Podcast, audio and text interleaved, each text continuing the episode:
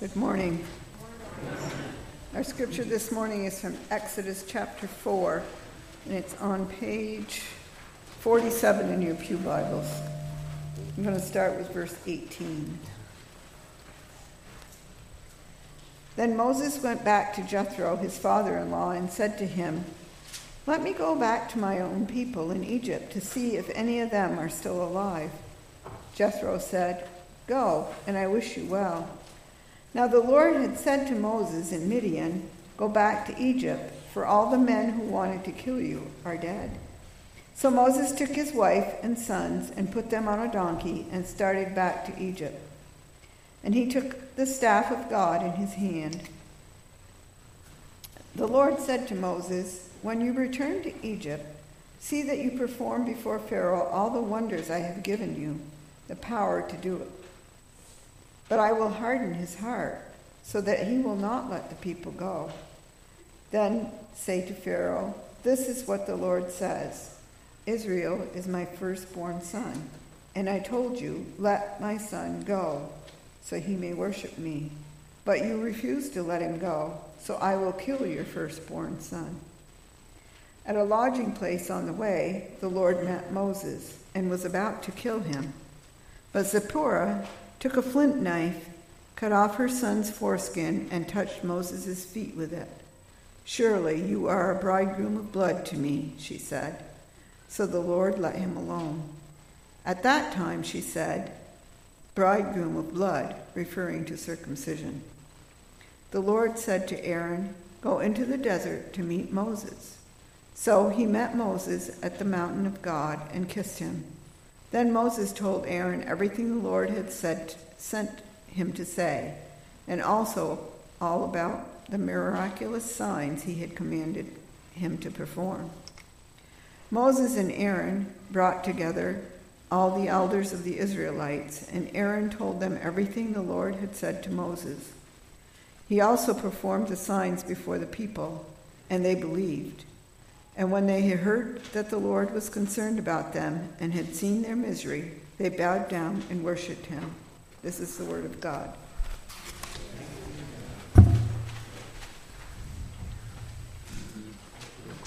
Thank you, Lorinda, for reading.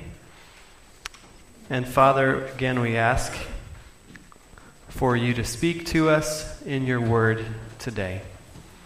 In Jesus' name, amen. Would you open your Bibles to Exodus 4 if you haven't already? What do you do when you read a troubling passage of Scripture? Because we have one before us right here today. If you were listening to verse 24, it said, At a lodging place along the way, the Lord met Moses and was about to kill him. If you're like me, you read this and think, what? What? Didn't God just providentially protect and care for Moses and save him from an untimely death as an infant? Didn't he just uh, call him, meet him in the burning bush, and call him to this great task? Didn't he just give him instructions for what was going to happen in Egypt and how God would prevail over Pharaoh, and now he's trying to kill him? What do you do with that? What do you make of that? And that's not all about this passage that is troubling. What happens next is just plain bizarre. It sounds bizarre to us. Moses' wife Zipporah takes a flint knife and cuts off her son's foreskin and touches Moses' feet with it. Okay, so we know what that means, right? We No. Um, and then she says, Surely you are a bridegroom of blood to me. Okay? Um, so the Lord let him alone. Verse 26. What do you do with that? Um, this is not a passage that I would choose to preach on if I were just having my pick, but it's part of the story. It's here before us, and so we're going to press into it. We're going to deal with it. And in fact, this is one of the benefits of preaching through whole books of the Bible is that you can't just cherry pick things that are easy to preach on. You have to cover everything. As I've thought about it this week, I believe that this troubling passage is meant to trouble us. It's meant to jar us into understanding something that we can't afford to miss about who God is. It shows us a truth that we must understand, and we'll get to what that is. But do you remember way back in the introductory sermon to Exodus, I said Exodus reveals God's character. And to use the words of C.S. Lewis, it shows us that God is good but not safe. And that's what we see here today. God is good but not safe. So I want to ask three questions about this troubling passage. What happened? Why did it happen? And what can we learn from it? What happened? Why did it happen? And what can we learn from it? Well, what happened? Whatever did happen, it's in the context of God preparing Moses for his mission in Egypt. If you remember, he has just been commissioned at the burning bush. God appeared to Moses, and very reluctantly, Moses agreed to be God's deliverer of the people of Israel from Egypt. Um, so we read that Moses talks to his father in law Jethro, who gives him the okay to go back to his country. He puts his wife and his kids on a donkey uh, and heads back to Egypt. Now, we have previously only known about one child of Moses, and now we know he has two. Then God speaks to him on the way, reassuring him about what's ahead. And there's two very important things in this section. First, he says, uh, and you know what? I left my Bible in my bag. Let me get a Pew Bible here. Can't be a preacher without a Bible. Uh, Exodus 4. God says two very important things to Moses on the way back to Egypt. First, he says, um, he calls Israel his firstborn son. Um, and that's That's in 23. Verse 23. This is the first time in the Bible that God reveals himself as Father.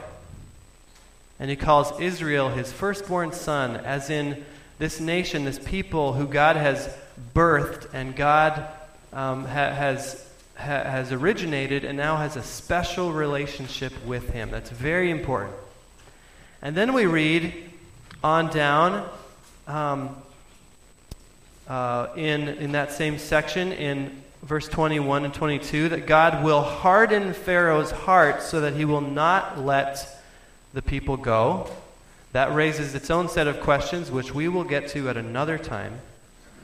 But this is meant to reassure Moses, to prepare him for what's coming up, to prepare him for his mission in Egypt. Then we read about Moses' reunion with his brother Aaron. Moses tells him all that God has said to him, and the two rejoice, and they go back to, to Egypt, and they meet with the elders of Israel. And contrary to what Moses feared, the elders believe them, and they bow down and worship God because he has remembered them in their suffering. So this chapter ends on a high note. But here in the middle, Moses has this harrowing encounter with God. So, what exactly happened in verse 24 through 26? The first thing we need to say is that there's a lot we don't know. These verses are cryptic and somewhat mysterious. For starters, we don't even know precisely who God was trying to kill. In Hebrew, it just says him. It could be uh, Moses' son, or it could be Moses. Most interpreters go with Moses because he's the closest referent in the text and because it kind of makes sense in the flow of the story. And that's what I'm that's the assumption I'm working with along with the translators of your, our, our NIV and probably all of your Bibles. Second, we don't exactly know how God met Moses and sought to kill him. Was it in the form of an angel, a mysterious stranger? Was it, as many think, um, an illness. Moses fell deathly ill or had a seizure or something that incapacitated him, and he was near death. Um, third, we don't know how Zipporah knew to do what she did, to circumcise her son. But for some reason, she understood that was the reason for God's anger. Also, we don't know what her words meant when she said, Surely you are a bridegroom of blood to me. We know it refers to circumcision. So there's a lot that remains mysterious. But here's what we do know. Here's the central truth that is clear God meets Moses in a way that brings him close to death. Zipporah does something to intervene to circumcise her son, and then the threat is removed. Moses is out of danger. So God, for a moment, becomes Moses' adversary, his attacker. Now, this is actually, there's a close parallel to this story in the book of Genesis, chapter 32. Do you remember? Jacob, also having just left his father in law, heading back to his own people, camps for the night near a river crossing.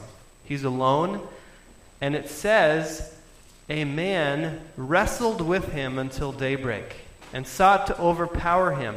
And we learn in that, in that narrative later that this was actually God coming to oppose Jacob, to wrestle with him. Jacob leaves that encounter with a limp, but he's humbled, he's changed. God, and here, God for a time becomes Moses' attacker. So, the question that we have to answer, ask now is why? Why did God do this? For some reason, Moses had not circumcised his son. This was actually a big deal. Circumcision was the sign of God's covenant with, with Abraham and his descendants. It was the central requirement. Listen to God's words in Genesis 17, verses 10 through 12. God is speaking to Abraham. This is my covenant with you and your descendants after you, the covenant you are to keep. Every male among you shall be circumcised. You are to undergo circumcision, and it will be the sign of the covenant between me and you. For the generations to come, every male among you who is eight days old must be circumcised. And verse 14, listen to this. Any uncircumcised male who has not been circumcised in the flesh will be cut off from his people. He has broken my covenant. Moses knew these words. And yet, somehow, here he is with his son who has not been circumcised. We don't know how old his sons are, but they're a lot older than eight days. In fact, they're probably young adults at this point. And Moses himself would have been circumcised as, as a child of devout Hebrew parents. And yet, after all these years, Moses hasn't circumcised his own son. Why would that be? Maybe he kept putting it off and putting it off. Maybe he thought, well, this doesn't apply to me because I am not living with my people and I'm in exile and I have a Midianite wife. One explanation is that Zipporah herself objected to it. Maybe when she saw Moses circumcise Gershom, his first son, she was so disgusted by this Hebrew custom that she said, You're not doing that to my second son, Eliezer. We don't know. Either way, it was Moses' responsibility, and he has failed to do it. He was living in disobedience to God. He was disobeying God. How can Moses be the head of this new nation if his own house isn't in order? How can he usher, how can he mediate a covenant between Israel and God if he has not obeyed the terms of the covenant that already exists? Right? How can he be the great lawgiver if he has failed to keep the law that he already has? This was a big deal. Moses' disobedience. And what would have happened if Moses had continued in that disobedience? maybe there would be no Exodus, no salvation story for God's people. And so God, in His grace, I dare say, uh, forces the issue and confronts Moses. Now, what can we learn from this? What can we learn from this? There's one central truth that I want you to take home today, and that is this. Sometimes God meets us with severe mercy. Sometimes His severe mercy is the only way for Him to rescue us from self destruction because of disobedience. Severe mercy. It's mercy because God does it for our good. Hebrews 12 God disciplines those He loves. He does it to save us from disobedience, but it's severe because it comes in the form of a crisis or a near death experience or a significant hardship, something that feels that it threatens your very life. Has that ever happened to you? He does that to lead you to repentance. It's severe mercy. A few weeks ago, I met a man who told me this story. He had become addicted to pornography as a young man. Now he was in his 60s, okay, when he was telling me this. Um, and he remained in that pattern of sin for decades. He had a wife, he had a family, he went to church, he was a good guy, and yet secretly he was shackled to this sin. And he wasn't changing, he was disobeying God.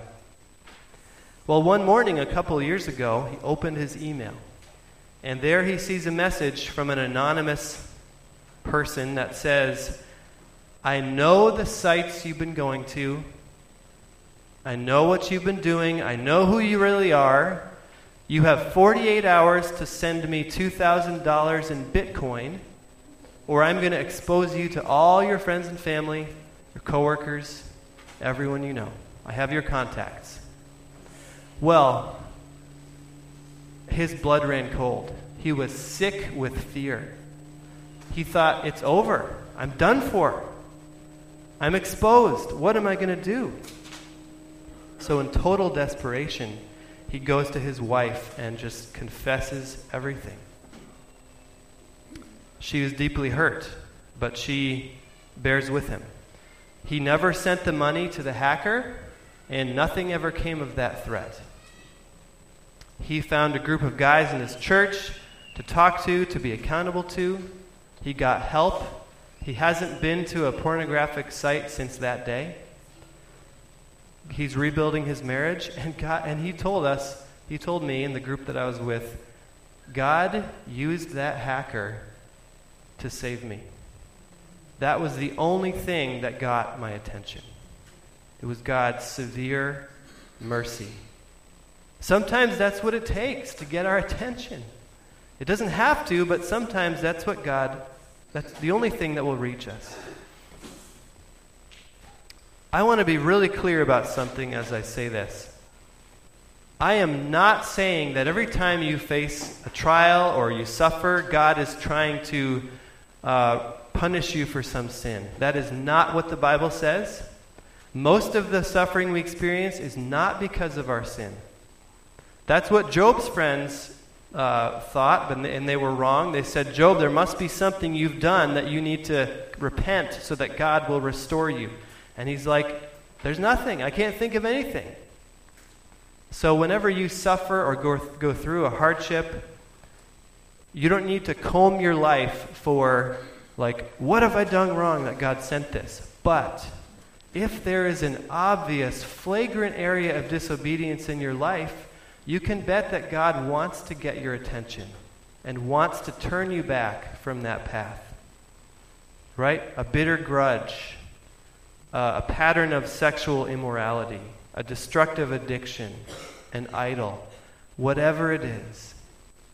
God wants to save you from that. Sometimes it takes severe mercy. Let me, let me just say if you are disobeying God in some big way in your life, repent.